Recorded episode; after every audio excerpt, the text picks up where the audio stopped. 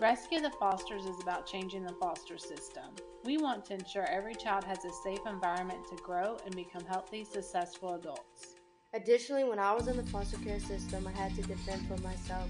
Rescue the Foster is here to empower the youth aging out of the system and offer resources to ensure they are not dependent on the government. What we observed was that children become institutionalized and end up in prison, and providing the government with more funds.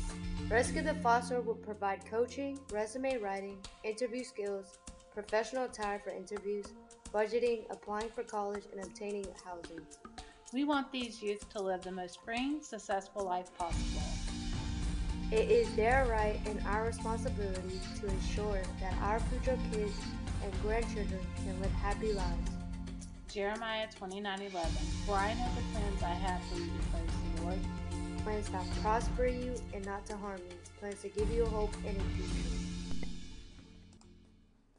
Good evening and welcome to Rescue the Fosters. I am Gino, your host, and right next to me and below me, the co-founders of Rescue the Fosters and co-hosts, returning co-hosts, KK Emmett and Sylvia Beachy. Ladies, how are you? Good. How are you, Gina? Doing great. Thank you. KK, how are you? Good. Just surviving with this school. Survive. Yeah, I hear you. Well, KK, we are so happy to have you back on your own show and with your own organization. I guess that sounds kind of weird, but we missed you. Yeah. How have you been? I missed you too. Yeah, I've been good for the most part. Just focusing on healing and to school and work. Yeah. Sounds like everybody else's life, unfortunately. Maybe one day we won't have to do that. I don't know. Well, in the next life, we know we won't have to, but unfortunately here we probably will. Anyway, so tonight, yeah, that's for sure. In Biden's America, we will be working and slaving. So KK, tonight we're going to talk about school, college in particular, and we had kind of a little dilemma a couple weeks ago. We had a little group text going, and KK had put something in there about a teacher of hers that wrote her a little love letter. It's no sarcasm. Can you tell there was sarcasm in it or no? Just a bit. A little bit. So we're going to go over some of that and just discuss what someone young like KK has to deal with in a liberal college when you're actually, you know, we're trying to live our faith out. We're Christians, so we're trying to live it out. And then you go into a secular college, and there's some demands that they're going to put on you that can really wrestle with your conscience. Now, I know a lot of people are like, well, wait a minute, this is Rescue the Fosters. What does this have to do with that? Well, KK was a former foster kid. She was in group homes. She came over from India. She was adopted. So, and like I said, she's a founding member of Rescue the Fosters. So it's a little bit of an insight into her story, and hopefully what we're really hoping we get out of this is other adoptees that maybe see this show can relate to KK's story and might want to come on and tell their stories. Right, KK? Yep. Yes. Awesome. And I have to say, I kind of want everyone's opinion on this because I have to say I was a lot like KK, so I understand KK's struggles. When I was in college, I literally could not stop myself from writing what I believed in or what, and I can give you examples, but like, this is why I understand KK's position and where she stands, but we kind of want everyone's input in the comments. Like, as we're discussing this, what are your thoughts? What was your experience? Did you feel like you had to be more liberal in order to get the correct grades? So yeah, it's a thing of, are you going to sacrifice your character, your moral groundings to get a grade, or are you going to stand firm in your faith and just say, you know what, I'll take the 0 because I believe more in my faith. And I actually have mixed feelings on this. I've expressed it. You guys kind of disagree with me. We'll go through them all just to see where everybody stands. But okay, KK, go ahead. What happened just a couple weeks ago? So basically, I am taking a social justice and advocacy class. And basically the topics that we're talking about are like feminism, oppression. We're talking about like whiteness, like the like why it seems like only it's white people that are the most racist out of all the other race in our society. And so the first assignment was basically talking about whiteness, and we had to read an article. And basically you read the article and then she has questions, but the questions, the way that she words it is like kind of like, it's like only her way, and you can't speak on how you think or what you believe. And it kind of wrestled with me because me, I'm very in my faith, and I like to stand up for what I believe in. And a lot of the answers that I wrote were probably completely had really nothing to do with the article. And the reason why I didn't answer the way she wanted me to was because I was like, well, what does this have to do with our education? Why do we keep talking about the same thing that keeps us enslaved, that keeps us oppressed? You know, I feel like sometimes students are looking for teachers for answers and to help them, but they're really not helping us. They're just keeping us trapped in the same system of how it's always been. And yeah, so basically I talked about, you know, one of the questions was, oh, well, why is white the most racial I have a group that is the most racist? And I pretty much said, what? I'm sorry. Can you read the article? I want to see what this article says. Oh, KK, your internet's cutting in and out too. It's freezing up a lot. Are you on Wi-Fi? Yes. I don't know why the Wi-Fi. Hold on one second. Let me take it off. If you go to data, if you go to phone data, will it be better? Yeah, it might. Can y'all hear me better? Yeah. Yeah, it's good right now. We'll see. Okay. Okay, yeah, go ahead and read that, because that's the email you received, right, from your teacher? Do you want me to read the article, or you want me to read the responses of the questions? Well, I want to see what this article was. I want to see, because if you're talking about whiteness, you know, like this is, you know, this is liberalism completely. And so I really want to hear what this article is. I'm the only white person on this broadcast, right, by the way. You're so racist, I swear, Gino. Yes. So the article is called Uncovering What Witnessing Whiteness. So it's the title, that's what the title is, but the chapter is called Uncovering a Hidden History. It says, Miss Pearson, my fifth grade teacher, stands out as the most impassioned of my early educators. She loved early U.S. history, the story of the Pilgrims, survival, Williamsburg, the founding fathers, and the colonists fight for freedom and independence. In the spring of my fifth grade year, in support of my teacher's work, my mother took me to visit Washington, D.C., Williamsburg, and Mountain Vernon. That experience left me valuing the people who survived those early days with little technology and few medical advances. Both my parents and my educators oriented me towards that which inspired pride in our country, concentrating on historical figures with whom I could most easily identify, those who look like me, even if most were men. My 10th grade U.S. history class offered me more of the same alibi without Ms. Pearson's passion. The limits of my education now stand out in several ways. First, the shameful aspects of our history played a minor, almost tangible role, a few pages here and a few pages there. The bulk of the text focused on heroic tales of overcoming by European colonists and immigrants and settlers. Second, those few pages offered a sensitized view of this tragedy infused within our country's beginning. Slavery was presented as a blip in the colonial experiences, and the details of the extent and humane treatment of African Americans throughout our country's history, not just during slavery, were largely left out. The takeover of Native American lands were offered as Western expansion, not the genocide of indigenous people. Third, the small amount of information offered did not grab hold of my physique and pushed me to investigate further, most probably because the negatively affected groups were not part of my day-to-day experience. For that, I'm responsible. As I got older, I could have known more. I choose to orient my attention elsewhere. Thankfully, multicultural educators today are increasingly expanding curriculum, locating and producing supplementary texts and media, and offering diverse points of view in order to move away from the type of Eurocentric education I received. You want me to keep going? How long is it?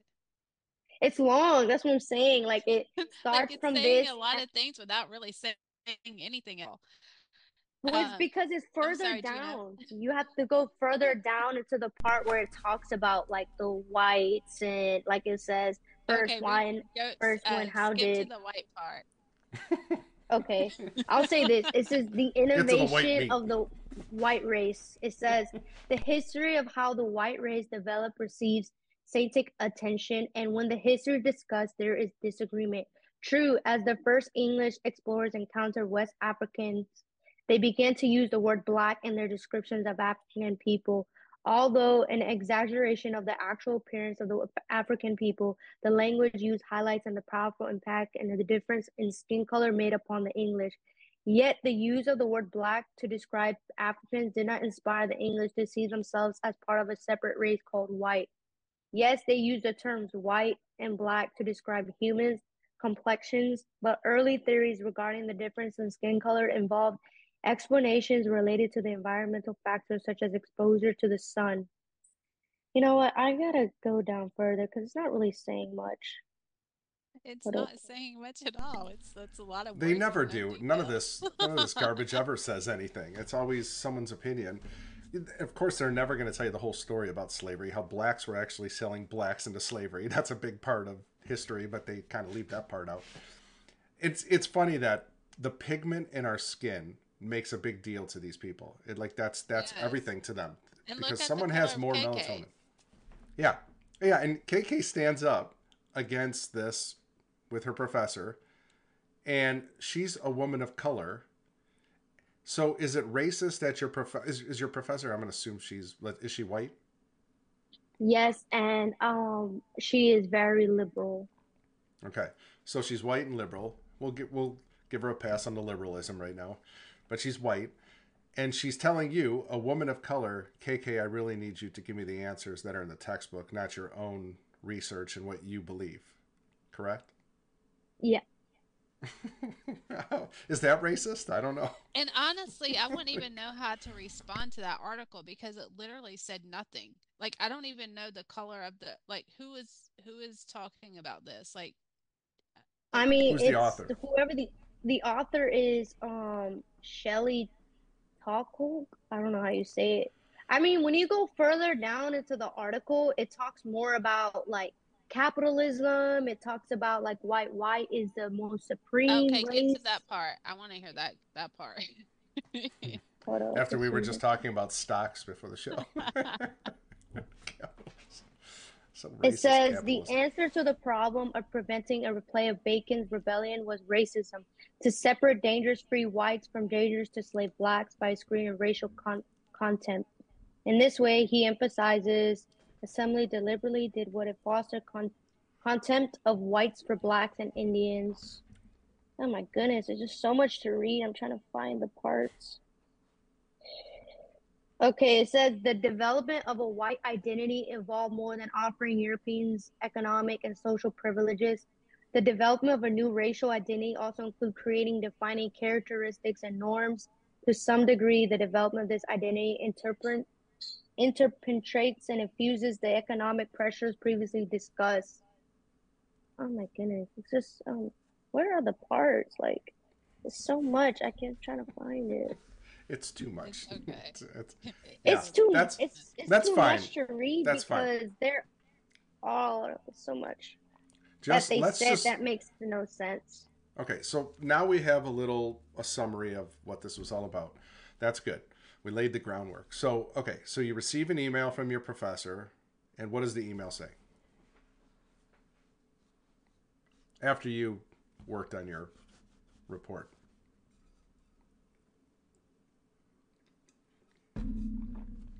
I'm finding it real quick. I mean, this is the part, okay, and just to kind of lay a little bit of my belief here. As a believer in Jesus Christ, I always stand up for the truth. Always. Like, in everything. But, this is a big but for me, and I know everybody, this is the lightning rod part. And I, as I've matured in my faith, 21 years now as a Christian, there's things I do much different now that I would have done when I was a young Christian. But it's because I understand some things a little better than I may have before. And so my advice, and we'll see what people think, my advice to KK was, KK, play the game. And I told my kids the same thing all through grade school, junior high and high school, and then into college. I've said the same thing.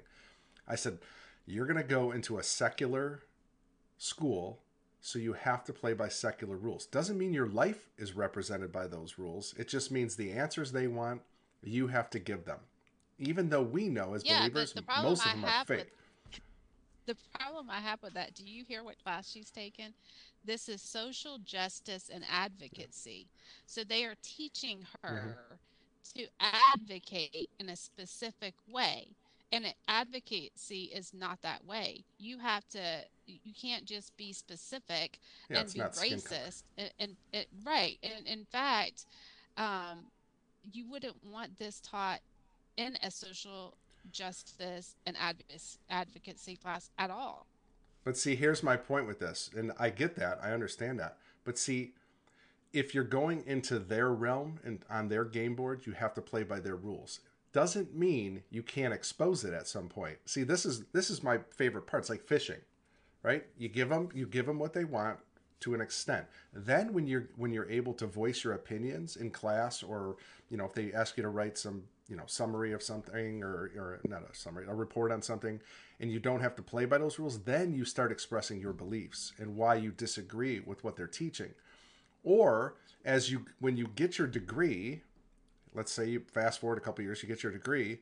Now you're armed with what they believe, and now you can go into the system and change the system from within. So it's a long game. We can't always play the short game. If you're playing the short game, I feel like we can get lost in the weeds, and then it's like, it's this he said, she said thing, or he, him, or she, her, or they, them, whatever it is now. They don't even know what they are. But I will tell you that I did tell KK, honestly, if I had to do school over, I would not do school at all. Well, then how would you work in the industry then? You need a degree. Well, there are many other routes, but I mean, like, that's part of my journey, going to school, and obviously I'm supposed to be in social work. But honestly, if I knew what the system was like, if I really believed at the time that the system worked. That's the whole reason I did social work. Now, if I went back, I would never choose social work. I would never choose this career. So I would do completely different. But that's my journey. All right, KK. So do you have the letter now? The email? Yeah, I got it. So. Okay. Basically, she was like, hey, KK, can you come by my office before class tomorrow? I'm concerned you're not using the readings to answer the questions I assigned. I respect your perspectives of the world, but these assignments require you to use the readings to answer the questions. I will be in my office around 8:30 a.m. until class time. And it sounds like to me she's exerting her white privilege over you, KK. Telling you to be there. Yes, she is. And also, this is where my problem is. Like, I understand they want us to play by their rules, right? Mm-hmm. I get that part. But this is where I have the problem. You want us to play by your rules, and we will do that. But also, the thing that kind of gets to me is they'll say, well, in your own words, like one of the questions I had to answer in the other assignment, the last assignment I just did, what does anti-racism in your own definition mean, right? And so you write it in your own definition, it's still not good enough to her. It's like, oh, you can't say that, you can't do this, or you can't do that. So my kind of, I have a problem is well, you can share your point, but why are we not allowed to share our points? Because there's been times in the class where people have said certain things and you can't, she was like, you can't mention God or you can't say this. And it's like, but why? Why can't we? You allow us to have a discussion in the class, and that we are allowed to be in an atmosphere where we are allowed to share our opinions and our morals or what we believe in.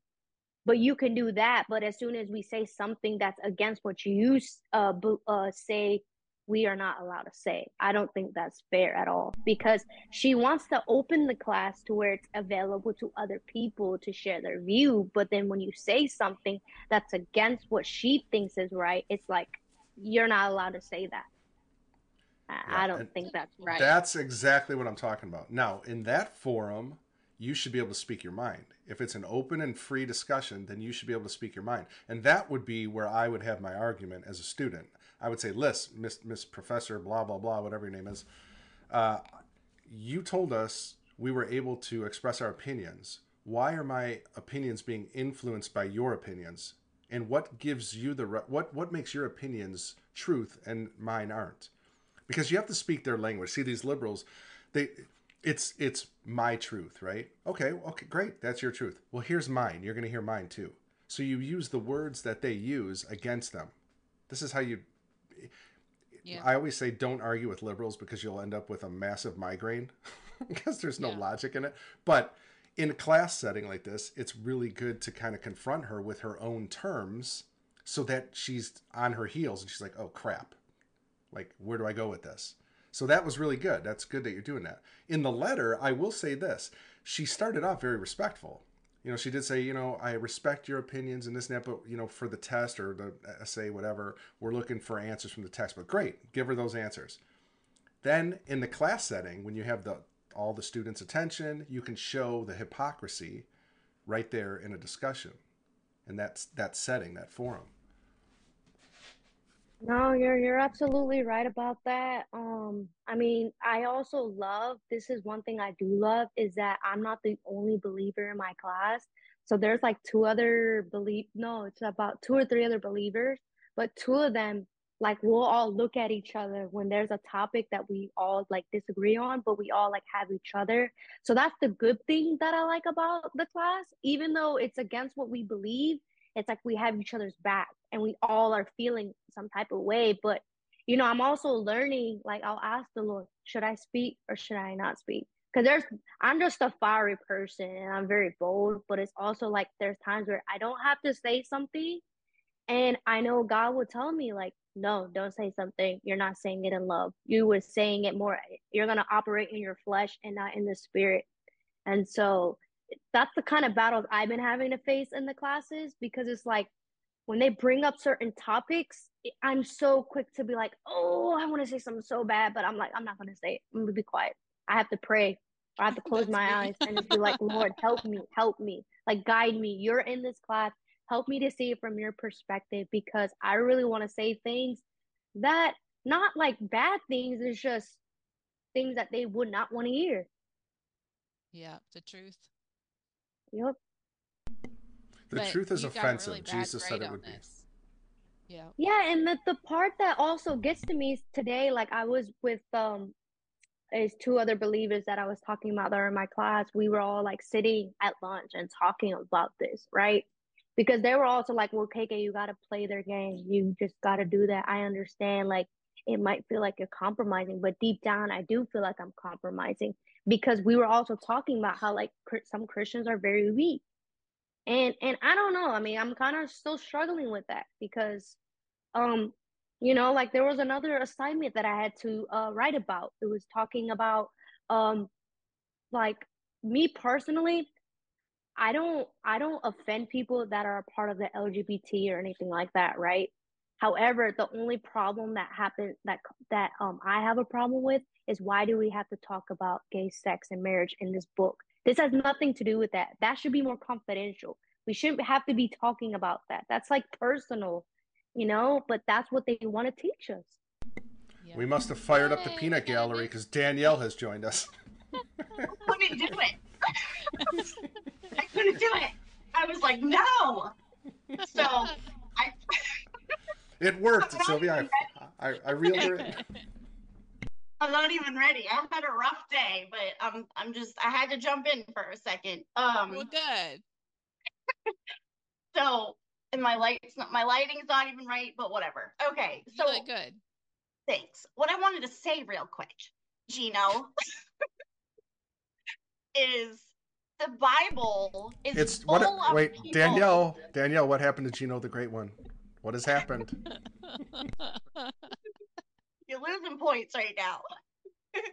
So the Bible is full of people that stood up for the truth and what they believe in, no matter what. Period.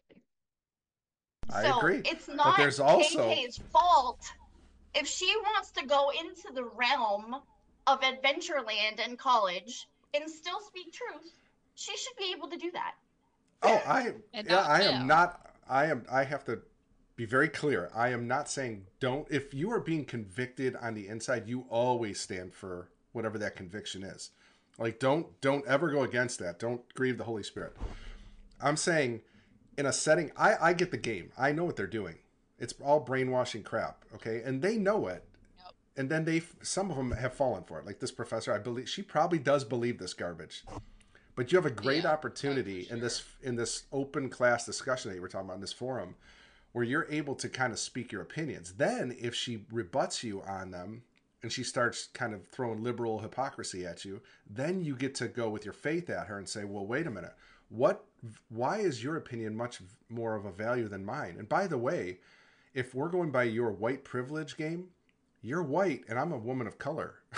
Like, see, you get to play you get to play the trump card on her. Like, it's fun. But that's also what their teaching is about, black or colored. So she's actually doing the opposite of what we're talking about. That's what I mean. Like, you get to call her out on it, because now she's saying your opinion doesn't matter. You're speaking up from a Christian perspective as a woman of color. She's a white woman. Okay, let's play that game.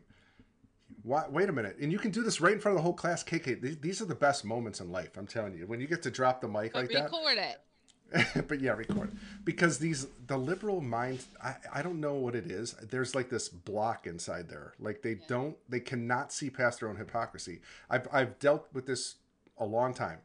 And so when you call them out on their own game, then they're like, oh, crap. And they don't know where to go with it. And then they get mad. And then when she gets mad and she starts acting really stupid, then everybody's like, this is our professor? See, she gets emotionally involved in it rather than just sticking to education and the truth. Well, see, that's actually has happened to her in class, because someone had basically stand up that, like, homosexuality is not, like, they stand up for their faith, and they were like, no, like, homosexuality is a sin, and she didn't like that, and she's like, you're not allowed to say that. And I'm like, what? You're not allowed to say that. See, why did she say it was hate speech? Honestly, I don't really remember, but I don't know, they'll just use some type of excuse to just disclude what you say. That's really what it is. They're going to use any type of excuse, and that's my thing, is if you have freedom of speech, I believe that we're allowed to exercise that. KK, I'm sneaking into class as a young guy with these glasses on. Do you think they'll know? I mean, take her down. Hey, there's older people in my classes too. There's people like in their 40s in my class that are in the same class with me. Are there people in their mid-50s? Yeah, they're like 40 and 50 years old. No Sylvia, way. You should really? Go in with her. Hey, yeah, that's an idea. I could go in with her. I'll get her kicked out for sure. But I feel like the teacher was emotional with the grading, because she didn't even give her a passing grade. It was almost like you might as well drop out, because what's going to happen is she's already failed you, right? And it's harder to come from a failed grade to a dropout grade. So at this point now, you have to figure out, do you want to drop out of the class? Like, how much longer do you have left in this class? Well, okay, so she also does have this thing where, like, she will allow you to resubmit. So like for an example, she gave me a 20 on that assignment because I completely went off topic and wrote what I was feeling, like what I was being led to write.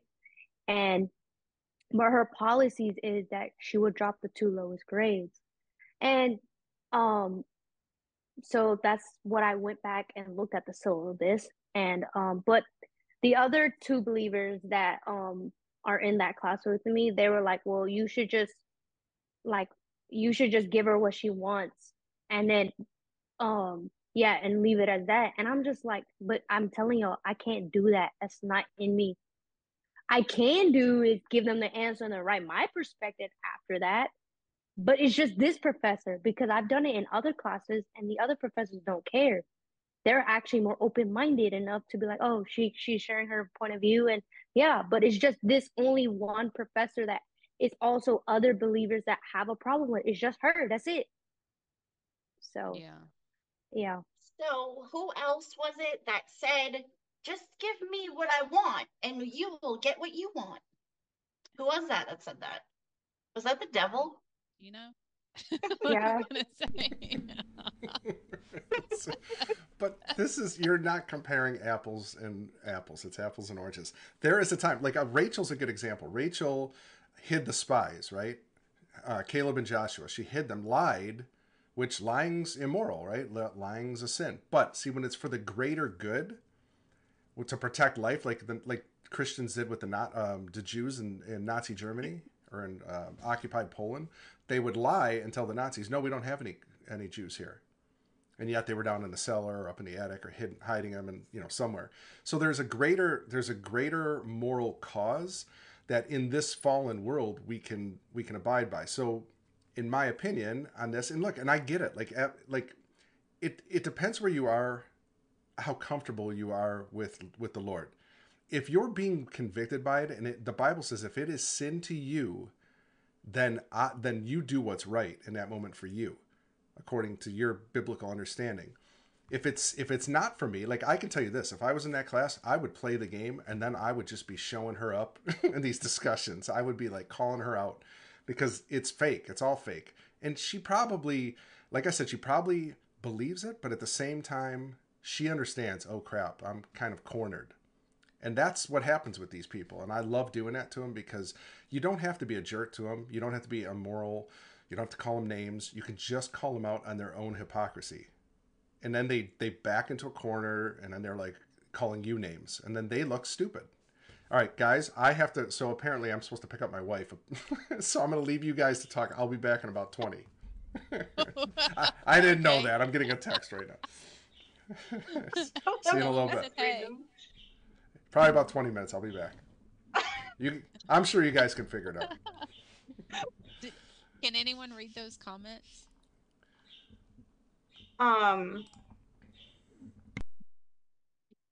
If not, I'll tell you all a story about when I was in college, and it was an assignment that I had. It was social work, and we had to maintain an 85 or higher in order to pass the class. So one of the assignments was they had us watch this documentary. It was on this father that came out to his kids after they were already in their teenage years, that he wasn't trans. He just liked to wear women's clothes. Well, I guess, would that be considered trans? Like he dressed like a woman, and I'm not sure if they would call it trans because he didn't. That's more of like a drag queen. Yeah, he was more like a drag queen. And when he came out to his family, his kids were upset and wouldn't have anything to do with him. And so the professor had us write an assignment basically saying the kids needed to accept him as he is, wearing, acting like a woman. And I saw it from the kid's perspective. And I was like, oh my God, if that was my dad and he came out to me after so many years, that's a liar. I would be so devastated. Like, And so that's the perspective I wrote it as. And I went on about how as a child, you know, I would not, you know, I'd be devastated that I'd never be able to trust my father again. He's a liar and all this other stuff. Well, of course, she didn't like the way I responded. So she gave me an 85, which was the lowest grade I could get in order to pass that class. So yeah, I know exactly. Did you pass the class? Yeah, I passed. I think I passed with like a 90, but I had the lowest grade in that whole class. Everybody else had like hundreds, and it was because they wrote it as she had told them to. Oh no, did we get thrown off? Oh, he's back. Wow, yeah, that was the fastest 20 minutes ever. so apparently she's getting a ride home, so we're good. Oh, well, yay. It would have been nice. See, it would have been nice if my daughter let me know. My daughter's in class right now on a Zoom call, I guess. I didn't know that. So at 8:06, apparently, my daughter was texting me. But I silenced my phone during all our shows. So I didn't know she was texting me. She's like, you got to pick mom up. I'm like, well, that would have been nice to know 3 hours ago. Before, like, you know, whatever. It's good. She's getting a ride home. Oh, well, cool. Well, okay then. We're good. Yeah. Yeah. So I missed your story, Sylvia, but I heard just like a little bit. Hey. That's okay. Yeah. Oh, yeah. So basically I had the same problem that KK did. Oops. Can you hear me now? Yeah. Is it messed up still? No, it's good. It's still messed up? No, you're good. Oh, okay. No, I'm just saying I basically had the same issue that KK had with responding to, like, no, this is not right. This is the way it is. But I did pass on my class. I wasn't given a 20. A 20 is ridiculous. I feel like, oh, now my battery's low. That was ridiculous. 20, I mean, you might as well just give you a 0 for crying out loud. Like, yeah. What was the 20 for spelling your name right? No, because I didn't write what she wanted me to write. I wrote, like, the responses that I shared to you guys. Hmm. So, okay, Danielle, I know you disagree. I get it. And that's okay. Like, I think there's sometimes, gosh, I hate even saying this because this sounds like liberalism. Sometimes there is more than one truth. Or I should say more than one way that's correct, but leads to the same truth. That's probably a better way to say it. Mm-hmm. And in this instance, KK, like I said, if you're feeling convicted by it, great. Then you stand up and do what you feel is right. And if you feel like you need to quit that class and say, you know what, I can't, in good conscience, I can't stay in this class. I get it. Like that makes sense to me. But when I look at the bigger picture, I see like you might be in a really unique opportunity, you and the other two students that believe the same way you do, where you can actually stand up to some of this garbage right in class, give them the answers they want for the test, play that game.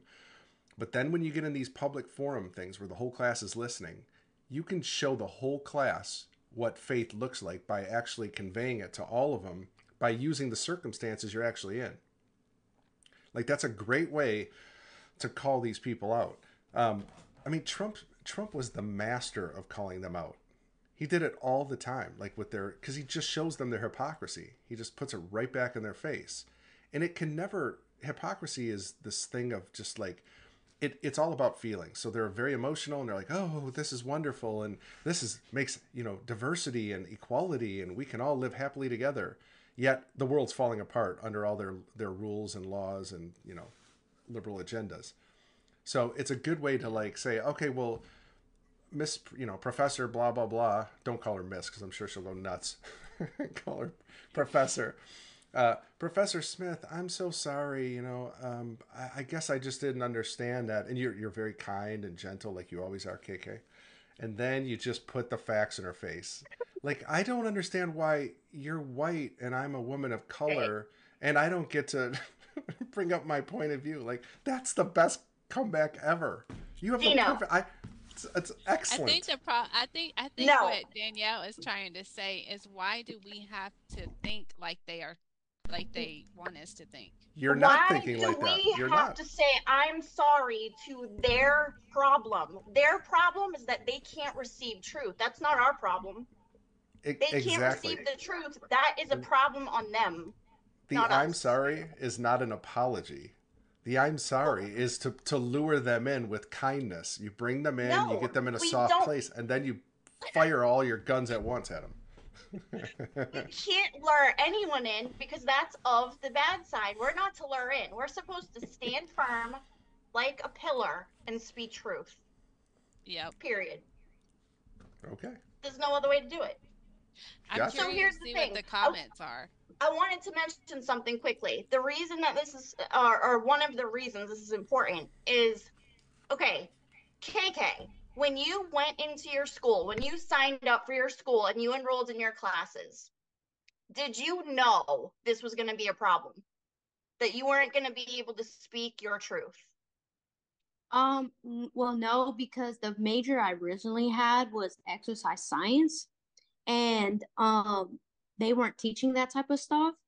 Mm-hmm. And honestly, I'll be honest, I mean, I know like in the school system they had liberal stuff, but I didn't know that like when it was gonna happen, you know. I thought it was just gonna be a little bit of it or something in like intro classes, but I didn't know that's how my major was gonna be because I changed it. So when you, even when you changed your major, did they disclose to you before you decided to enroll in this class in particular, since this is the class we're talking about, did they disclose to you when you signed up, you're not going to be able to give your own opinions and beliefs, you're not going to be able to speak about God, you're not going to be able to give any kind of conservative viewpoint? Did they disclose that to you? No, Jay never said that to me. They're in the wrong. It's non-disclosure. They never disclosed it. Why does she have to abide by their rules? They never even disclosed, period. They never disclose it. They just say, okay, you get a bad grade if you don't answer this way. There's nothing in the college handbook that says that. I guarantee it. I mean, all it does say in the handbook is you have the freedom of speech and religion and all this other stuff, but that's it. You have the right to say exactly whatever you want to say. And that's what I do. Exactly. That's my argument. Like, you can say whatever you want. We have free speech. But see, when you're taking their liberal ideology tests, if you want to score high on their test, you have to give them the answers they want. When my kids were in school, I do not believe in Darwinism. It's the evolution. It's a bunch of garbage. I explained to my kids, I said, look, you have your own mind. You can come to your own rational conclusion. Did God create things, or did things, you know, evolve? And I gave them both sides of the story. I didn't tell them. I didn't like say, this is what you're going to believe. And they all came to the same conclusion. Oh, it's God. I mean, anybody understands that, right? But I told them, when you're in school, they are going to teach you a bunch of evolution. They're going to tell you this and this, and you came from some, you know, amoeba in some pond and lightning struck it and all this dumb stuff. I said, go along with the game and have fun with it. I said, give them the answers they want, and then when you have discussions, you get to get your point of view. And that happened all the time. Like with my son, he's very outspoken. So he was like, as soon as they had open forum, he was all about like, well, yeah, I don't really believe that. I think it's God. And he would start like giving them. So she was getting with the teacher he had, his biology teacher, was getting the answer she needed for the textbook answer, but his moral stance never changed. His moral character was still intact. And he got to speak it when the time was right. So that's what I'm saying. Like, if you were in a Christian college, it's a whole different thing. But you're in a secular college, so if you want that stupid grade, you know, if you got to get that A or B to get your degree, then that's what you have to do. And we go into those territories knowing and understanding that. Like, if I go into a secular whatever, name it, I don't care. I understand that they're going to want secular type speaking. But I'm not sacrificing my character by doing that. KK just said she didn't know that when she went in there. But so, we need to know that ignorance of the law doesn't mean that you get to, you know what I mean? Like, you have to know that going into their playground. You need to know what they believe. So now we're dealing with the now. So now she does know it because it's happening to her. So now we're in the process of, do we continue on speaking truth now that I'm already in it? It's the same thing with the system. Look at the whole system. A lot of us didn't know what the hell was going on. Mm-hmm. And now we know. And now should we keep playing their game? No, or should we stand where we are and expose it? No, but see, okay, this is, I'm glad you brought that up because I was going to kind of go there. When you're an investigator, let's say you're a cop, you're a detective. I had a friend, okay, a friend of mine. He was a detective, and he would have to go into drug houses.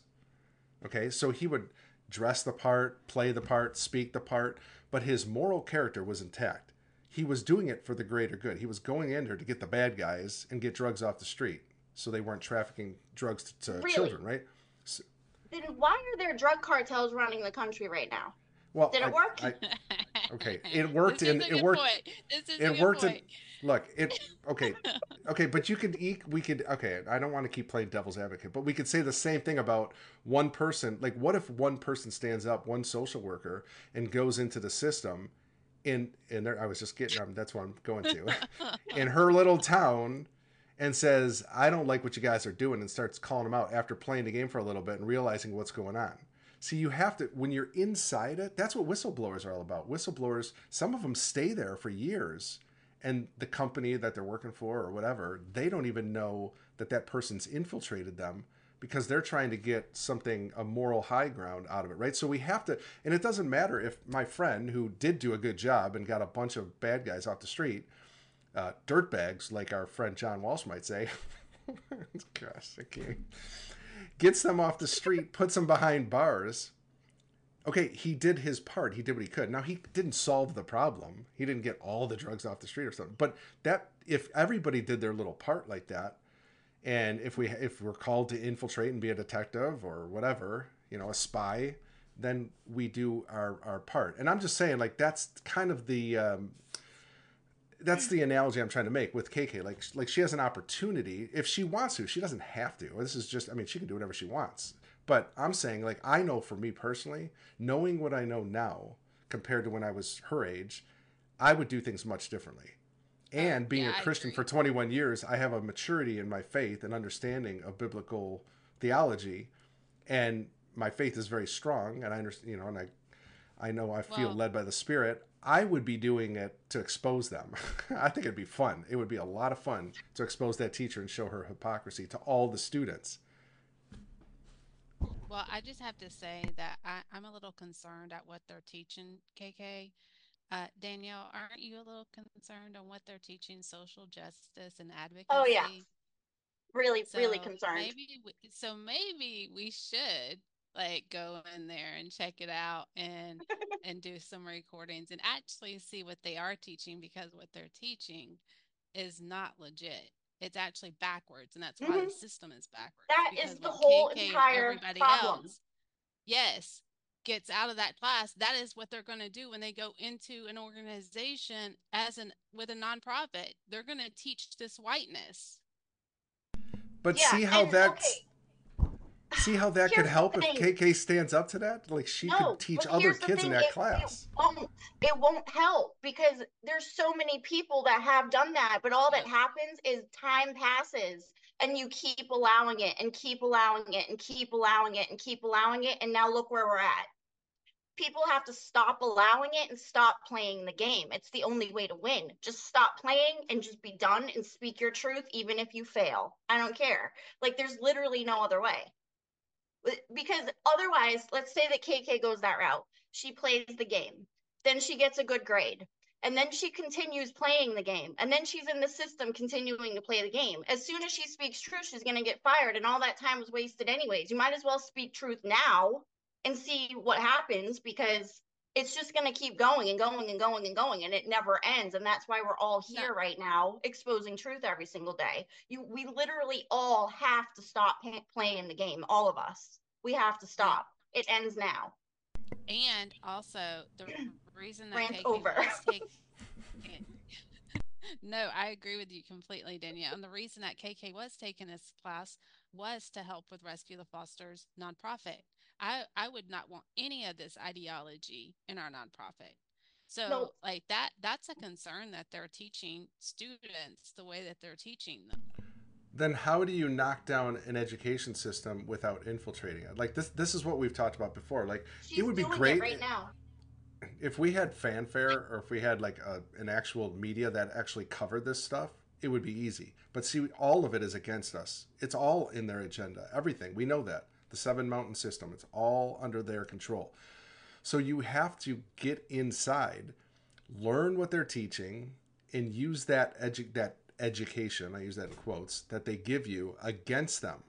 That's how we defeat them, from within. This is what they've done to America. America stood, there once was a time in America when there was a moral character. We were built on all these, you know, our founding fathers came and did some, did the Constitution, the Declaration of Independence, all these great documents, our founding documents. They laid the groundwork saying the Bible was what we were going to use to teach the children, right? Because they understood that it had moral fiber behind it, and it was God that was driving this nation. But what happened was our enemies said, man, America's really strong. They have a military that can't be defeated. How are we going to infiltrate them? Oh, we'll get him from within. We'll get in their politics. We'll get in their schools. We'll get in their churches. We'll get it. And see, that's what they did. The bad guys did it. They got in and no one knew. They looked just like us. They talked like us, acted like us. But the whole time behind our backs, they were backstabbing us. And that's what I'm saying. Like, it's sometimes you have to use the enemy's tactics for a little while, because that's what they're going to fall for. They're not going to fall for conservative talk. You know, that's what they think of us, like, oh, these right wingers, they're going to, you know, whatever. So if you get them in a corner and get them on their heels, now you've got them. Like, because they have to answer for themselves. If you make her speak of her own hypocrisy, she's going to be really embarrassed in front of her students. And then KK won't even see it. She's too dingy to see it. Yeah, but here's the other problem. We're already way past all of that. Oh, like, yeah. That's the problem. Yeah. We're way past learning and teaching right now. Like, it is like we're in war. Mm. So we're way past learning what they're teaching. We already know what they're teaching. We're way past it. We don't need to know anymore. Like, now it's just time to stand against it, because it's like we're wasting too much time. Okay, well then, yeah, and I agree with that 100%. You take it down. I agree 100%, but to stand against it, then you have to organize something against it. You can't do it like in the classroom, one person. Now, if half the class was on your side, okay, maybe you could do like a boycott against the teacher, or say, we boycott this text. We think this text is ridiculous. It's egregious against people of faith, and, you know, and I'm a woman of color. I'm offended by this. Okay, that would be great. But are you going to be able to organize something like that? Maybe, maybe not. I don't know. Our good friend Joyful June, who is a math teacher in junior high, says, I'm on the inside of the education system. I've made changes at my school by speaking truth. And she's a teacher. One of my students called me based this week because I told the class that these girls were not furries, that they were human beings. And I'm not going to contribute to their cosplay or mental illness. Absolutely. And Advocate 1977, I'm not ignoring you, sorry. Advocate 1977 is 100% against me. That's okay. I know, I understand. I am in the minority on this section. I get it. But I can tell you, I play the future. Okay. I used to play the short game, and I understood you can't win in the short game. It's the long game that they're playing, and that's how they've defeated us. And so you beat them with their own games. But I do it I take the moral high ground, obviously, because I'm God's on my side, and I know if God's for me, who can be against me?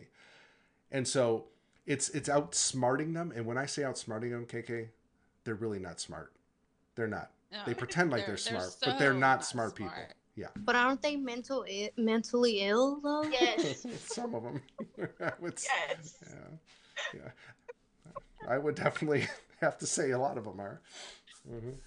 If you don't know education from a mentally ill person. If she has to put her pronouns on that email, she might be. But that's what they do. Like, literally, a lot of these professors have been putting like she, her, he, him, and even like when I hang out with one of my friends from the dorms, like even the like RAs, they are like the residential assistants that they meet with their whoever that they have that live in the dorm that they have to meet with, they are even like buy into the lie of she, him, I mean, she, her, and he, him, and they, them. And I'm just like, the part that kind of gets to me is like, I have to catch myself too, because it's so easy to be like, I'm going to follow their pronouns. But I'm like, no, I'm not. No. I'm not doing that, because that's how like they want you to play their game like that. Yeah. And a lot of times I have to catch myself before I say something. Why do we want to play with the devil? We don't want to do that. We're not playing with the devil. We're exposing the devil, period. No matter where we are. And KK went into the thing, into the class, thinking that it was going to be a good thing, thinking it was going to help with change, with Rescue the Fosters and whatever else she wants to do. Sorry, my dog keeps growling. But they did not disclose to her that she was not going to be allowed to speak any truth. They're literally basically saying, in order to be in this class and get good grades, guess what you have to do? You have to lie and go against your own self and go against God and go against your religion and belief. That's actually going against the school's policy. If the school policy is that you can practice your faith and belief and all that, as long as you're not hindering someone else's, that professor is hindering KK's beliefs. Yeah. And, okay, I agree. If you, KK, if you feel like you're complying with their agenda, then absolutely, then you go against it 100%, because that goes against your, excuse me, against your conscience. For me, it would not be complying with it. I would be using it as a tool to defeat them. So it's a different parameters. I get it. So that's a decision. I guess it's an individual decision ultimately. Because it's first of all, it is, if you're a Christian, it's always going to be a moral decision, right? It's always going to be that. Like every decision I have to make every day is based around what I believe, if I'm really living it. Yep. So, you know, and to show fruits, obviously Jesus is my example. But if I'm in a secular world, they don't have that moral high ground. Their moral high ground is themselves and what they believe. So they don't have to answer to anybody except themselves. So I get it, like in their framework, like that teacher probably thinks, you know, oh yeah, I know what I'm talking about. You guys are just kids. I have this education and this master's degree and blah, blah, blah. Who cares? Like none of that matters, because she can't even, if she has to put her pronouns on a paper, that just tells you like, okay, so you went, what, 6 years, 8 years of school and you know, you're a she, her. That's awesome. Congratulations. Yeah. I don't get it. Well, my thing is, I wanted to say real quick is like, okay, so, but she's not only my professor, I have to state this too, is that she's my advisor too. So I have to also talk with her on another level too. So when I first like even got into this major, you know, because she was my advisor. And I could tell off rip, like when I met with her the first time, sitting in her office, and I was like, I didn't say anything. Off rip, I knew there was like, okay, she seems very liberal. I see the flag in her office. I didn't call it out. I didn't say anything. I didn't discriminate if she was a part of that. I didn't say none of that. But I could tell she was very uncomfortable with me being in there. And I think she could sense my spirit. So... Mm-hmm. And even when I'm in the class and even other believers, she sees very uncomfortable when it's Christians are in the classroom. That's all I would have to say. What do you mean advisor? Like a counselor or something? Like how does that work? So an advisor is pretty much someone you go and talk to about like your classes, if you're failing, if you're not doing good. Or you also have to talk to them where they help you like know what classes you have to take next, what's your GPA, how like basically that's what an advisor is, just a mentor type thing. And but I also learned that you can also like one of the girls that's a believer in my class, she was like, well, if I were you, if you are having problems with her, you should send her an email and be like, hey, I don't think I'm a good fit to be your mentee because like, no, she basically was saying, I have been thinking that I don't think I'm a good fit to be your mentee. And I do believe you're allowed to change your advisor if there are conflicts or problems within the I don't know if I would really call it relationship, but I guess a relationship between your mentor and mentee is not really a good one. I do believe you're allowed to change your advisor if there is a problem between y'all. I would definitely change your values and views are not aligned. And she's going to guide you in a way that is not going to be a path for you. It's going to be what she thinks. So, like, if she's advising you, I mean, like, for me, advisors played a big role in my education because they would tell me what classes to take next so that I could finish, So that's my thoughts. So what I keep going back to, just to clarify with one of the closest people to me, Gino, I'm not trying to be hard on you,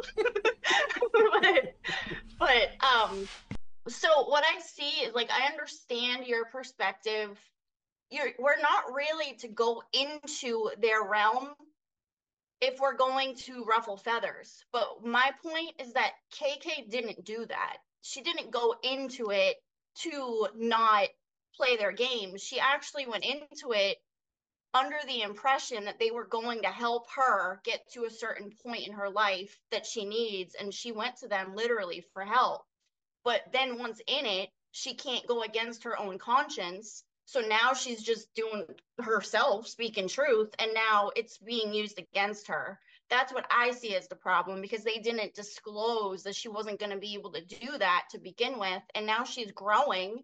She's actually doing what they should want her to do. She's growing right in front of them, and now they're wanting to hinder the growth that they're supposed to be perpetuating.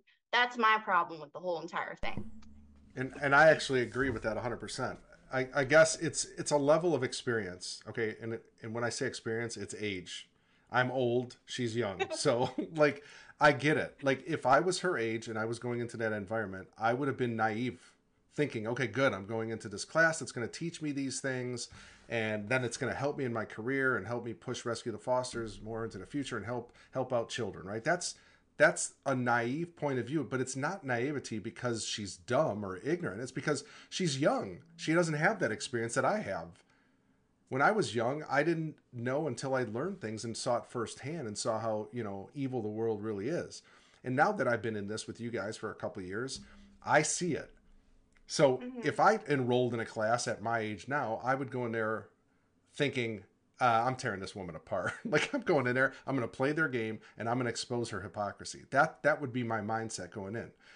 That's why I said, like, I think there really isn't a definite answer in this, because they're both moral grounds. They're both based on biblical principles. It's just, where are you at in your experience in life to either expose it or learn about it and then expose it? Like, it's you know what I mean? What I'm saying? It's not this thing of, oh, he's right, she's wrong, or she's right, he's wrong. It's this thing of, okay, what's the best way to pull this whole machine down that they've built, and break the cogs in it.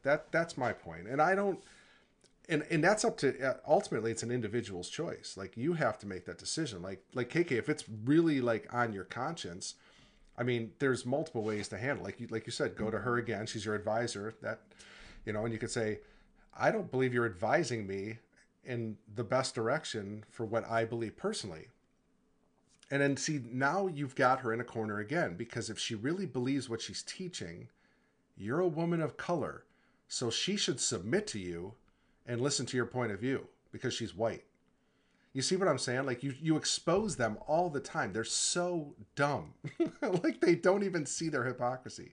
So you can either do something like that, or you say, I'm pulling out of this college and going, finding me a conservative Christian college that actually teaches truth. And I can, or maybe there's some other social work class that you could take online. I don't know, whatever there is, but that's a decision that's made by you and you alone. But Gino, I do understand where you're coming from when you say if you want to get a higher grade, you have to respond like the way that they want. I totally get that. Like, you really do if you want to pass the class, and that it shouldn't be that way. It shouldn't be that you have to respond in the way that they want you to respond in order to get those grades. Yep. Because you know what? I wasted many years of my life in college and grad school, actually, and then nursing school for a little while. So looking back at everything I know now that I didn't know back then, I wouldn't have done any of that at all. And I would have started like a nonprofit like 15, 20 years ago, like, or something. I would have done something else. That's exactly, Danielle. If I had known, I would never have gone to college. And that's what I'm saying to you, KK. You don't have to go to college. You have this nonprofit that you don't even have. And it sounds like you're learning ideologies that will not even help you rescue the Fosters. I do want to say, okay, so I do believe that, like, the Lord doesn't just have me there for the school purposes, because he has given me a vision about that school. And it's actually really a good vision that's actually going to bring people closer to Christ and things like that. So I don't really think my main assignment is just to be there to learn the education. I think the Lord just has me in there because technically, if you're not a student, you don't have freedom of speech. And you do to an extent if you're not a student, but it's also like, if you aren't a part of the school and you are going to share your faith or you are going to spread truth, you can only be allowed to share in one particular place. So I don't know why it keeps freezing. Oh my goodness. Stop doing that. We can still hear you though. But what I'm saying is, like, it's not necessarily like, I don't believe I'm there for the education purpose. I think it's beyond the education purpose. Like, I do believe that sometimes God has you on an assignment that's not always about like I know that there's a bigger picture than just the degree or none or that stuff. Like for me, like what Gina was talking about, I mean, I can learn their system and use it against them. I do believe that.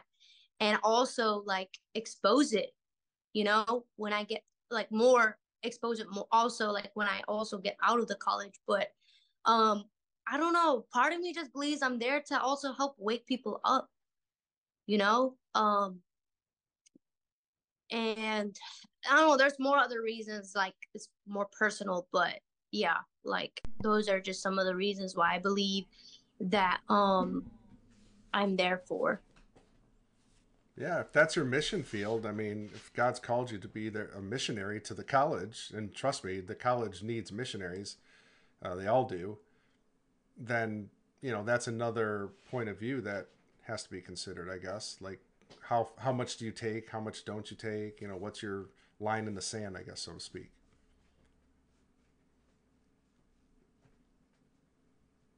I don't know. The college is...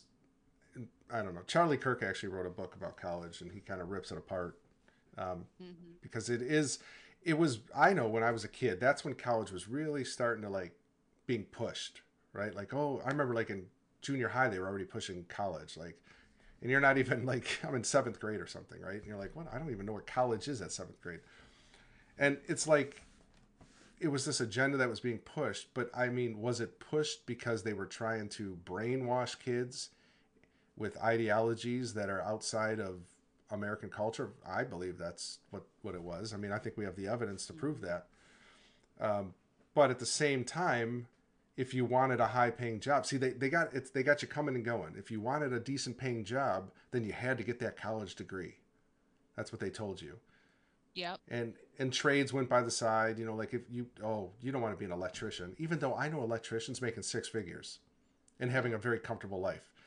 I know guys that fix furnace and ACs all day long and they make a ton of money. Like, but they didn't tell you that. They told you, nope, you got to go to college, do the 4-year thing, get in debt, you know, $120,000 in debt, plus all your books and, you know, food and all the other things that come with it. Like, it's been this, like, brainwashing. And that's the part that's really frustrating. But if KK, if like, see, like, you kind of get that. So you're like, well, I think God's like called me to like be there as a voice for him. That's pretty cool. And then what if, you know, what if she stands her ground and she remains respectful, but she's just speaking truth, and then she gets bailed out? Well, then guess what? She's got a really good story to go to the media with. Yep. So that's how I view it. I mean, that's what like the believers and I were talking about today, right? They were also like, well, it's not really worth you getting expelled from the school, but I also think it's stupid to expel somebody just because they're standing up for their faith.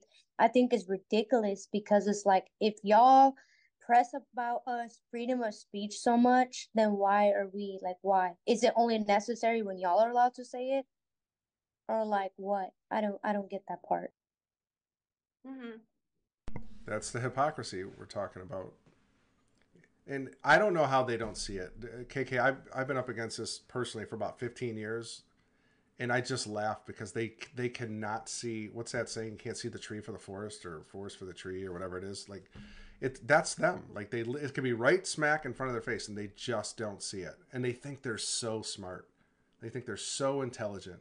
I mean, Leah, my daughter Leah, I told her all the time, I'm like, Leah, stop arguing with these people. Because she would go online and like, this person's driving me crazy. And I'm like, yeah, that's what they do. They literally drive you crazy because they'll never see the light of day. They only see their perspective, even though they'll claim they're about diversity and equality and all these things that unite humanity and stuff. But yet they're very selfish people. And they're very like singular minded and just driven by one thing, right? It's all hypocrisy, the whole thing. It's frustrating, really, really frustrating. Yep. For the law, I agree. Sorry, I'm reading the chat. For the law of the Title IV flag, setting terms for those doing business. Enrique Alvarado. I love that name, Enrique. Yeah, I remember. I think Enrique tried to call into one of the shows when he first got on here, and couldn't get in. Enrique, Sylvia. That sounds like someone from your neck of the woods. From my neck of the woods? Are they from Georgia? Were you making a racist joke and I didn't get it? I was trying to see if you would fall for it. That's because I wasn't around liberal ideology. Oh my gosh. Isn't it fun talking about race, how dumb it is? Like, me and my friends, I have a lot of black friends, and so like when we would hang out, oh my gosh, the jokes! If it was ever recorded, they would think that I was like, we were all racist. They would be racist, and I would be racist. But it's so funny because we just use the stereotypes that society uses. Yeah. And like, the stereotypes are true. I mean, they really are. Some of them. Some of them are. The majority of them are. I like when my black friends imitate me. And they they're all like proper and like, cracks me up. The great one. That would be funny to watch your black friends imitate you. I would like to see that. Yeah. Oh my gosh, it's so funny. Can they come on the show? Yeah. Well, actually, Robert used to host the Wednesday show with me. But then and Jason was the guy I used to do Bible studies with in the morning. So you can go back and look at the videos. But yeah, Jason's kind of like very like straightforward.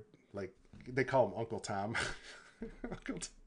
And so one night we're over at his house for like this Bible study, and there was a bunch of people, I don't know, 25 people or something. Well, after it's like 2 in the morning and we're all hungry, and so me and his three kids, I think, and they're like in their teens or whatever, and so they're all black and I'm white. And so I said, hey, jump in the van and we'll go like grab something to eat. Well, there's not many places open at 2 in the morning on a like Sunday morning. So I'm like, all right, well, what's open? And I'm like, all right, well, let's go to Cracker Barrel. They started. I love Cracker Barrel. Not Cracker though. The white guy saying, "Yeah, you're a cracker." And I look in my rearview mirror, and his kids are trying not to laugh. They're like holding their mouths, and I'm like, oh my gosh, I can't believe I just said that. And then it got worse. I'm like, all right, well, I guess we'll just go to White Castle. And it's like... Oh my gosh, I still think about it to this day. They were just cracking up. But anyway, so like you can laugh about this stuff. Like it's so stupid. It's so funny. Nothing. Mm-hmm. They want us divided. That's what they want. So KK, what do you think you're gonna do then? What's the scoop? You think you'll stay there and be like a missionary?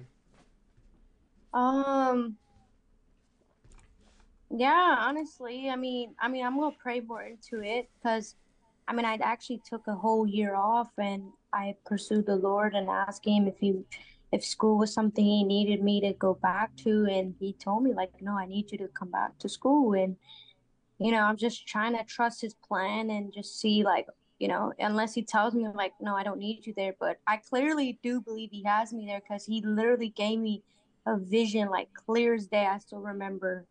And I believe that's really the whole reason why He has me there is because of that vision, not because of all this crap that we're learning, honestly. So I have a question. So if you choose to stay, how are you going to pass that class? Are you not going to pass the class? Are you going to do the assignment like she wants you to do it? Honestly, well, okay, I will admit, the second assignment, I kind of went and did it her way, like how she wanted it. But it's crazy because even when, like, this is the part that kind of, like, gets me is, like, so the first assignment, I didn't do it her way. I didn't answer it the way that she wanted. But then the second assignment, I did it the way that she wanted, but she still gave me a low grade, which is a 70. See, she already has a bias against you. There's nothing you can do to even get.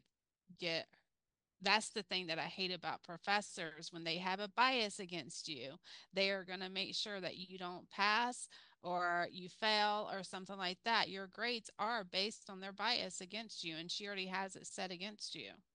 Okay, right, let me ask you this, KK. If she fails you, but you continue doing whatever you do, how... Are you okay with that?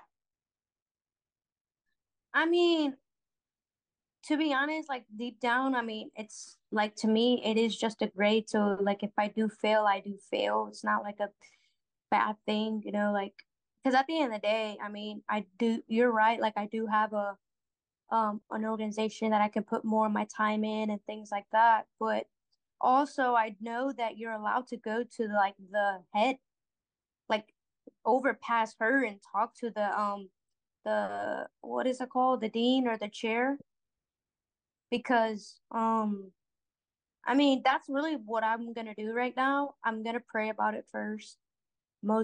That's always the first thing I do is I pray about it, ask the Lord like, okay, what do you think about this, Lord? Like, you know, help me, show me. And until He gives me an answer about that, like I just go off what He tells me. And you know, I don't know if that really answers your question. I mean, I always try to lean on the Lord first before I make my move, because I know normally like I'm learning in the past that I would just make a move and just do it and not be led by the Spirit. So, well, if you're going after a degree, go ahead. Yeah. Well, I was just going to say, I agree with that. And I think that you should remain with that, even if the Holy Spirit and God and whatever is telling you, stay there and speak truth, then you need to be okay with that, no matter what the outcome is.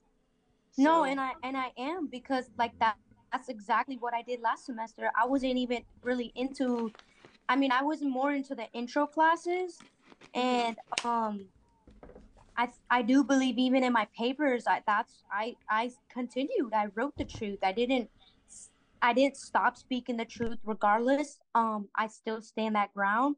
You know, I exposed the fraternities and the AKA. So it's like, even till like now, I still stand on truth. I still go and speak my mind. Whether I get laughed at, whether if I get persecuted, I still speak the truth. Like, even when they were doing the whole riot of the Hamas thing, the Muslims and things. Yeah, the girl came up to me and she looked at me like I was stupid. Like, why would you stand for Israel for someone who's you know, doing suicide, like genocide, I meant. And, you know, partially I was answering. I was like the confrontation I had with her. It was like good. But honestly, I had to walk away because then my flesh started kicking in. Right. So I left because I was like, I'm not going to continue to argue with this person. So, you know, I choose my battle wisely. You know, sometimes it's worth it, sometimes it's not. Like, there's been moments where I wanted to say stuff and I don't. But then there's also been moments where I was like, no, I can't keep letting it slide. I'm going to talk, and I say it. So I kind of just pick my battles when I can. But like when it came to the fraternity part, the reason why I believe, like, the spirit, like, I was led by the spirit, and I knew that I had to be up there and tell and expose that, because there was also little children and you know, people that were there that need to hear that, you know? And so, yeah.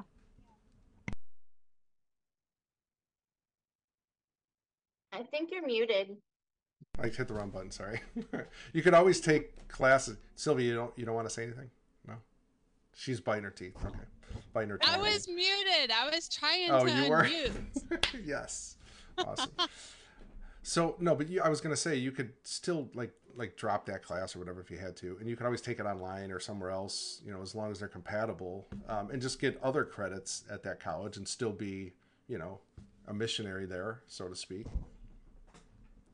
Well, the only thing is you have to take those classes. Like, it's not bypassing. That's like, you have to take it. And, you know, if you don't take it, like, I mean, you just continue, like, either leaving or just, like, you take that class until you pass it, really. That's all you can do. It's basically what it comes down to is a standoff spiritually, basically, right now. Like, she's either going to KK, you're either going to do exactly what you're doing and continue moving along in the class and speaking truth and going with whatever you feel is right and potentially failing, or you're going to, that might not even happen. You know, maybe the teacher will have a change of heart. That might happen too. We don't really know the plan. We don't know what's going to happen. But, at the end of the day, you have to do what you feel is right, period, whatever that is. And you'll know. So I don't know. That's all I can say about that. But I don't like the non-disclosure. That's what I keep going back to in my head. It's on them. They are not disclosing when you go into it.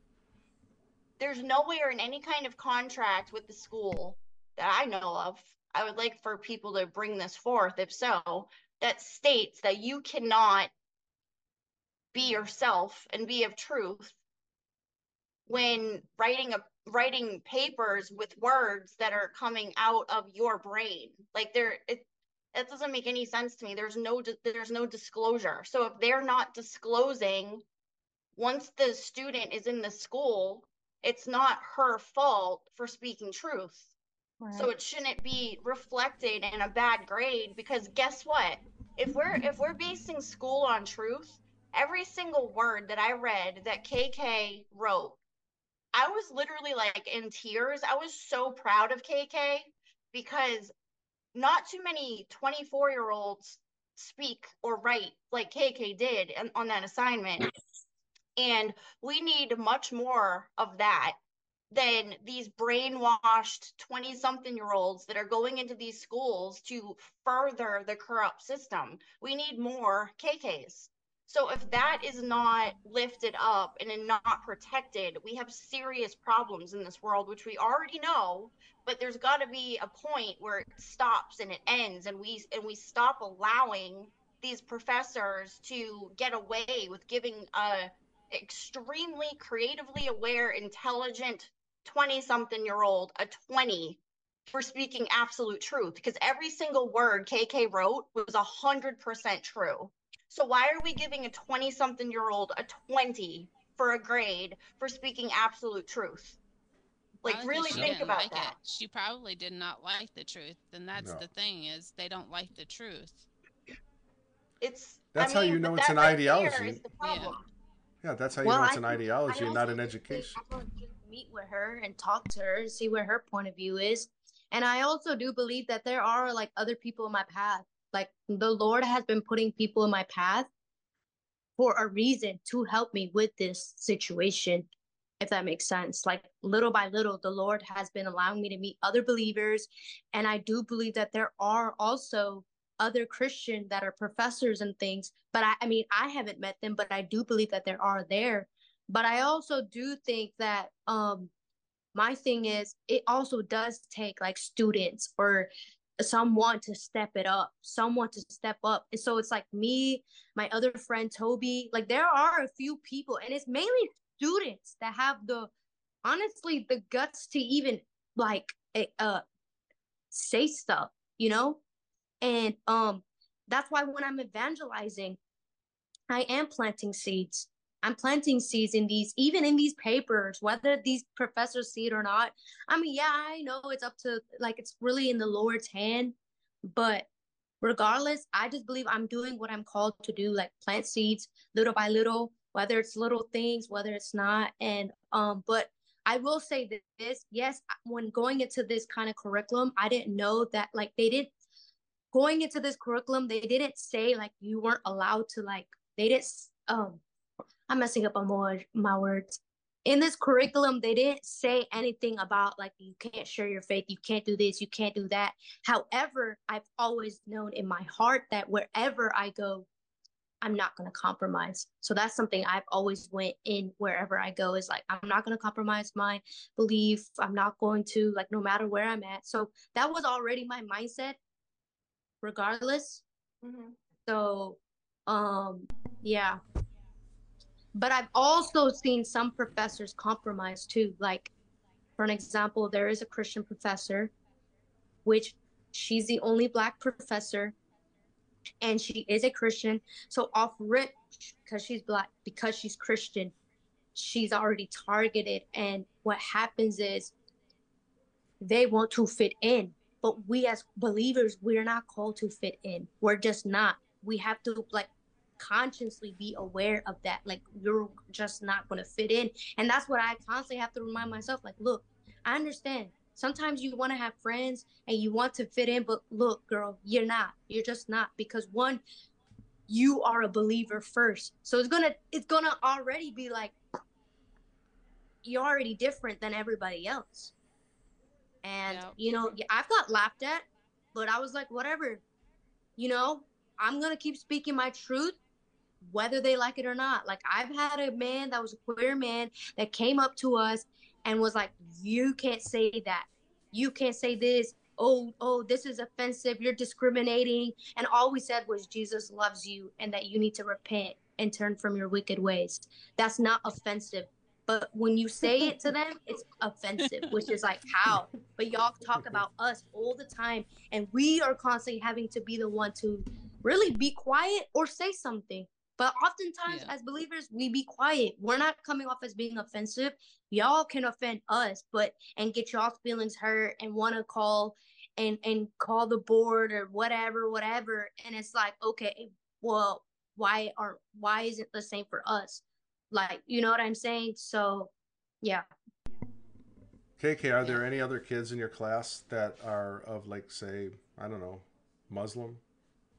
Do they get to speak about their religion or about their stance on things?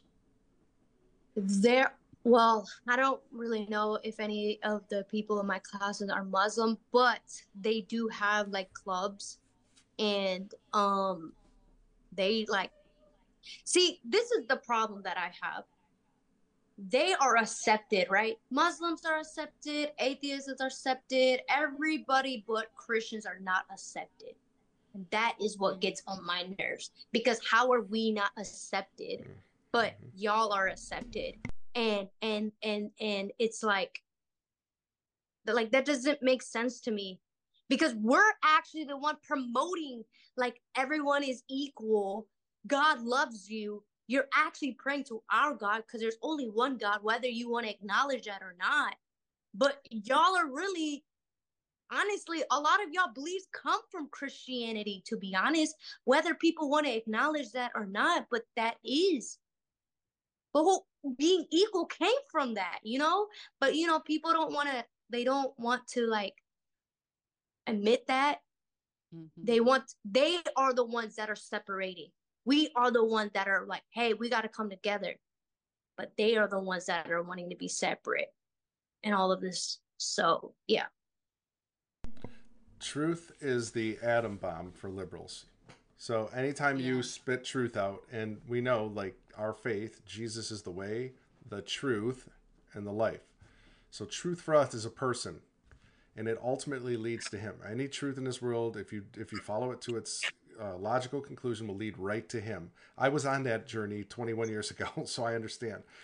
And I see why they don't want that, because it is absolutely opposed to their points of view. Mm-hmm. Everything they do is immoral. It's immorally based, every single decision they make. And so to defend their lifestyles, and that's usually what it's about the life they're living behind the curtain, they have to hide it through liberalism because that makes them feel safe. Oh, I'm comfortable. I'm okay. And if I can get other people to think the same way I do, then I'm okay in my sin. That's what it's always about. It's always been that way. We just call it liberalism now. You can call it whatever, you know, cult you wanted to call it back 200 years ago, 300 years ago, go back thousands of years. It's the same thing. It's moral depravity. And so the Bible says he gives them over to a debased mind. And that is exactly what I've seen, like a debased mind, a mind that is so centered around self. Like, that's really the religion they follow. It's self. What's going to make me feel good and make me not have to answer to a higher authority but myself? So if you come in there with guns blazing, KK, and you're like spitting truth out, that's highly offensive to that type of a person. That's why. But it's also like, what I gotta do, like you said, like throw back at them.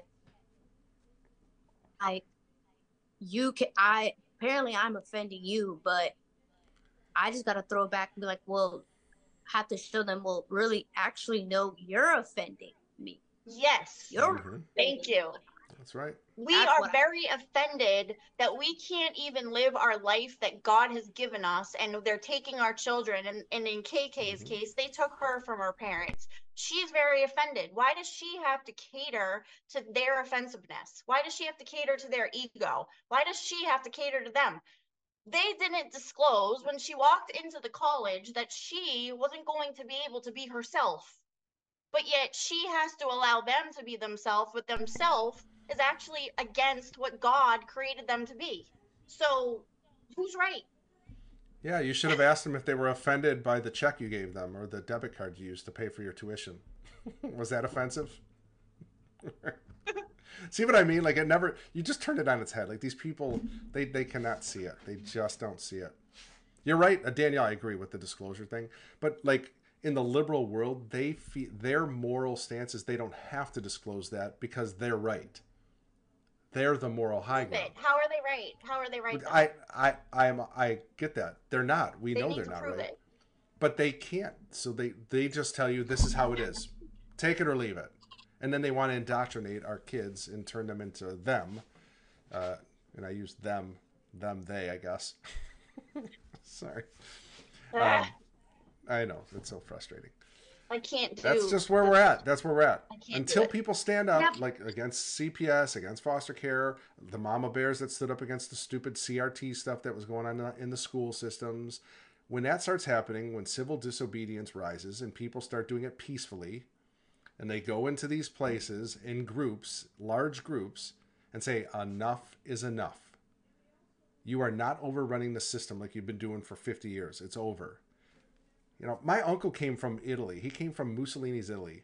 And I remember, like, in the early 90s, he would tell me, he's like, liberals are here. They're ruining your country. They're tearing it apart. And I'm like, what is a liberal? I didn't even know what the heck he was talking about. And he would go on these rants, man. I mean, it was, and everybody's like, oh, no, here goes Uncle John again. And he was like, but see, he grew up under it. He was under Mussolini. And, like, the military would go down his streets. And if you didn't have your arm extended, they were just shooting. Like, they didn't care how old you were. They didn't care if you were women or children. They just shot at your house. So he didn't want that coming to America. And he would, like, constantly preach against communism and socialism all the time because he saw it firsthand. And it was the same thing. It was all this, like, liberal type thinking where they were trying to get, first they got rid of God. They had to crush the family, you know, institute laws against the family. And that's exactly what we see now. So it's not surprising But it has to stop. I mean, we have to stand up against it. But that's because we literally went along with it to get the good grades. Mm-hmm. That's right. So we have to stop going along with it. I don't think we went along with it. So, yeah, we've all agreed. We can't play the game, Gino. I get that. But see, the game has already... This is... Okay, when I was going to college, or when kids my age, or people my age were going to college, the game wasn't set yet. Like, you still did have some free speech. You could kind of kick back against professors if they had a different opinion. And they were okay with that because it used to be that college was this place where it was different thoughts, right? And we could all come to a central conclusion, and then, okay, that's fine. You get your opinion, and that's okay. I would say in the last 15 years especially is when it's really went far left, where they even in the Christian colleges, it's hard to find a good Christian college that's not liberal, because it became this thing of control. And then if they can control your education, they control every other aspect of society, because you're the next generation. Yeah, they're not dumb. I mean, they're dumb, but they're not dumb. Like, they're evil geniuses. Like, they understand. Use dumb people. Sometimes they do. Well, that's why it takes people like me to help wake these other individuals up. Yes. Absolutely. So I agree. That's kind of where the, but then again, like, I also know, like, the Lord has told me, like, be patient. Yeah, you might not see any changes right now, but be patient. You know what? It's only in his hands. So, like, I just have to keep being patient, even when I don't see the results right now, or like the fruits, I'll say, but it's gonna happen, and that's why, to me, I personally do believe that there is hope, and I believe that there's hope.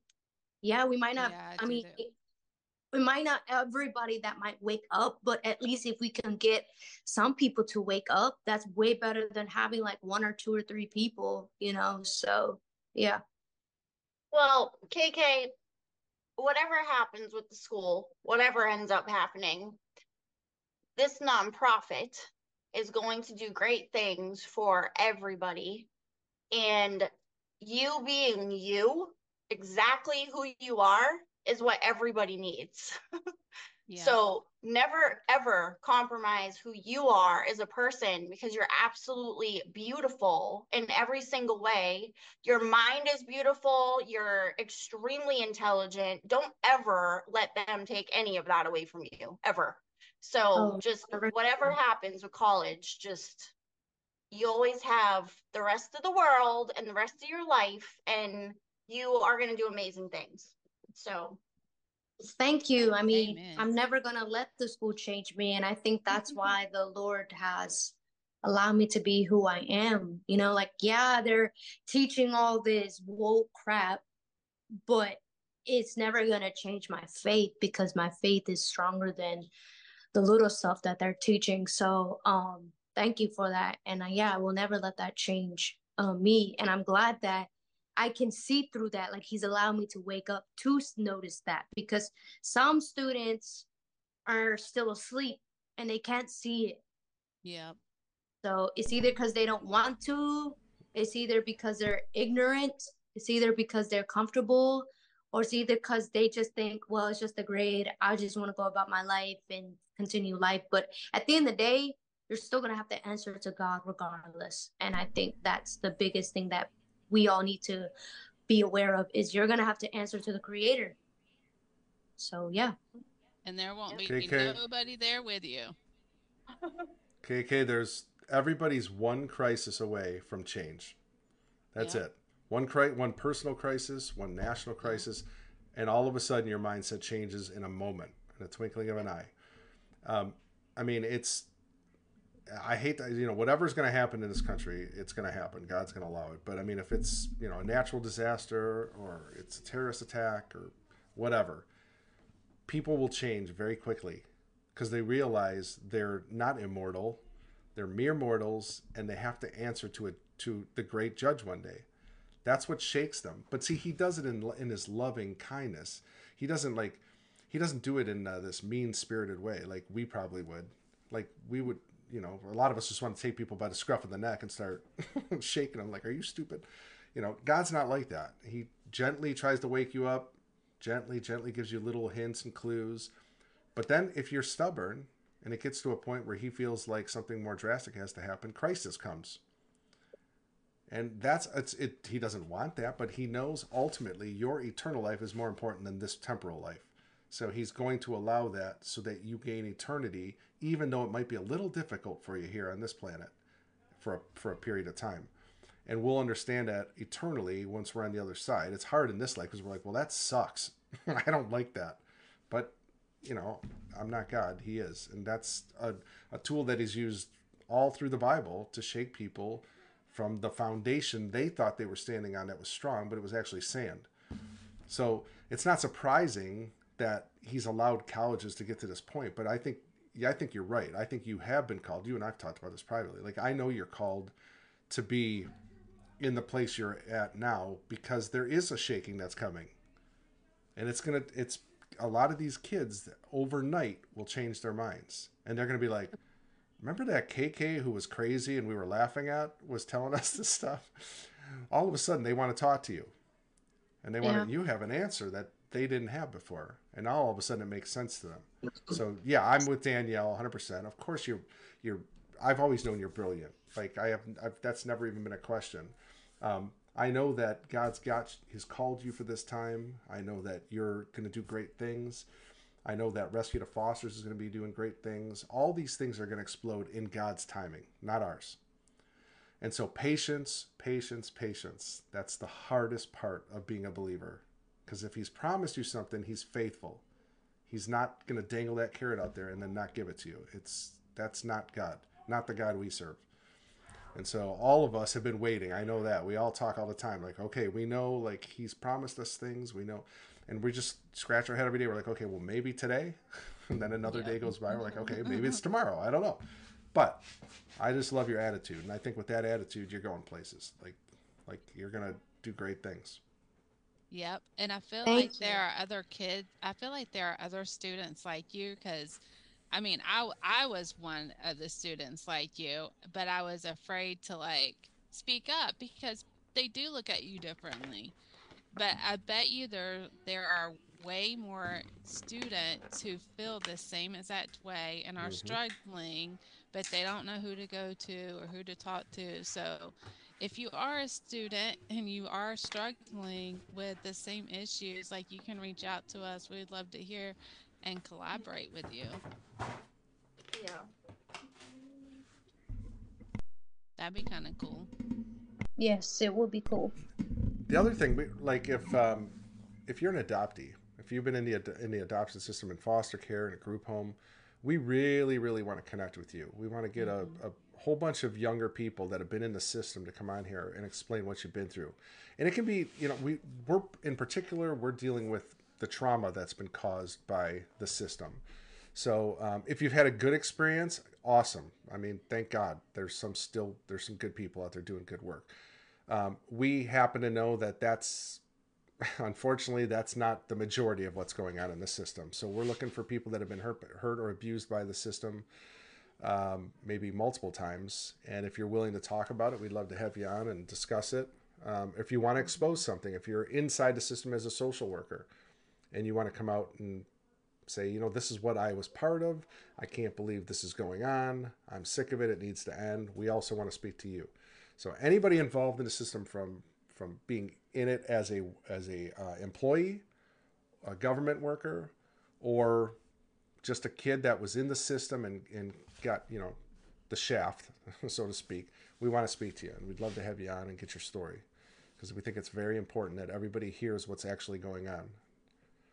And yes, we would definitely appreciate that. And if you don't want to come on camera, you don't have to come on camera. You can keep your camera off, and we can just have you talk. So if we understand that too.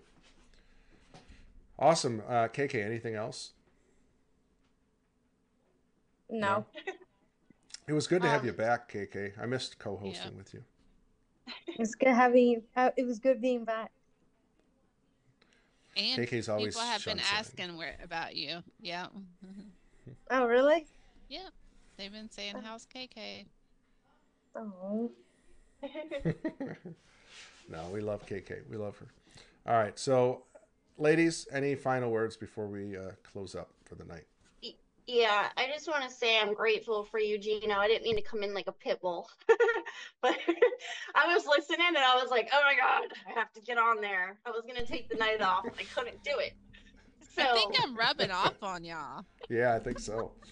But I love that you. Georgia Bulldog. And I'm just so grateful for all of us and what we're yes. going to be doing and what we're doing every day. And then this platform that we can have through you, Gino, I really appreciate it. I've had a rough day, but you guys make it all better. So oh, thank you, sis. You know, I love you guys too. And I wouldn't have it any other way. Like the awesome thing here, look, we're very like-minded, all of us.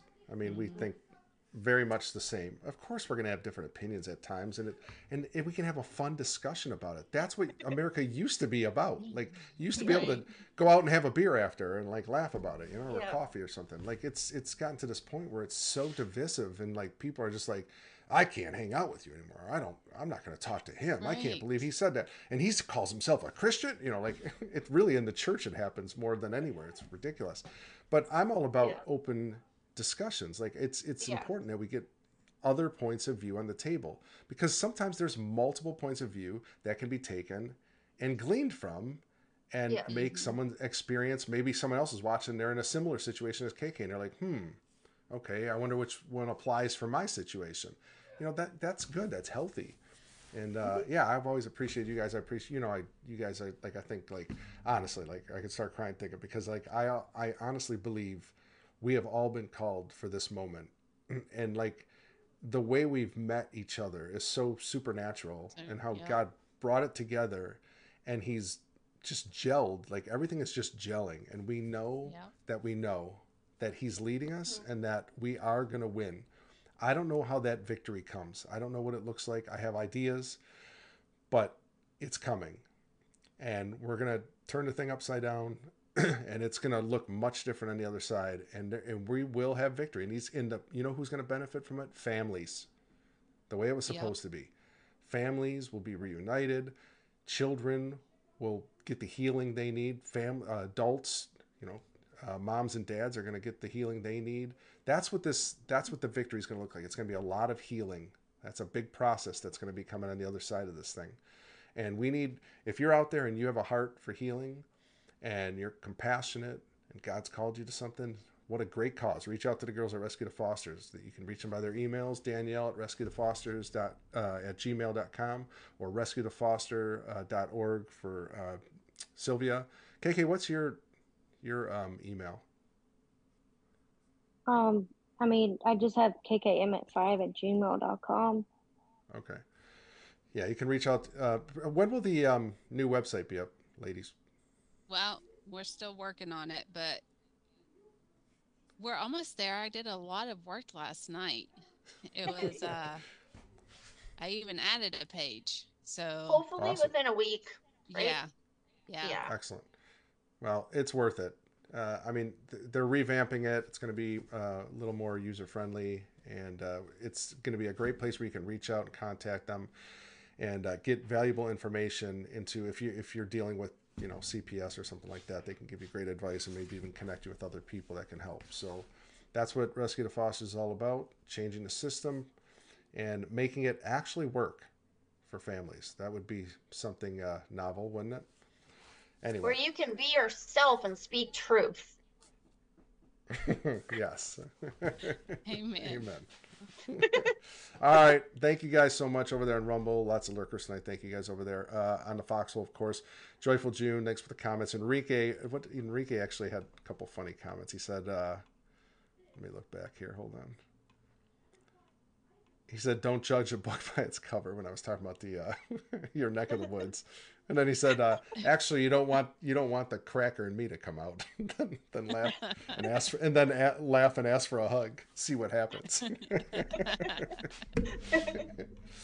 Oh, man. You can call me Beaner and I'll call you Cracker, and we'll still laugh at the end of the day. We will. Oh my gosh. All right, everybody, have a great night. God bless. And what is today? Thursday. Okay, so Saturday night, don't miss it.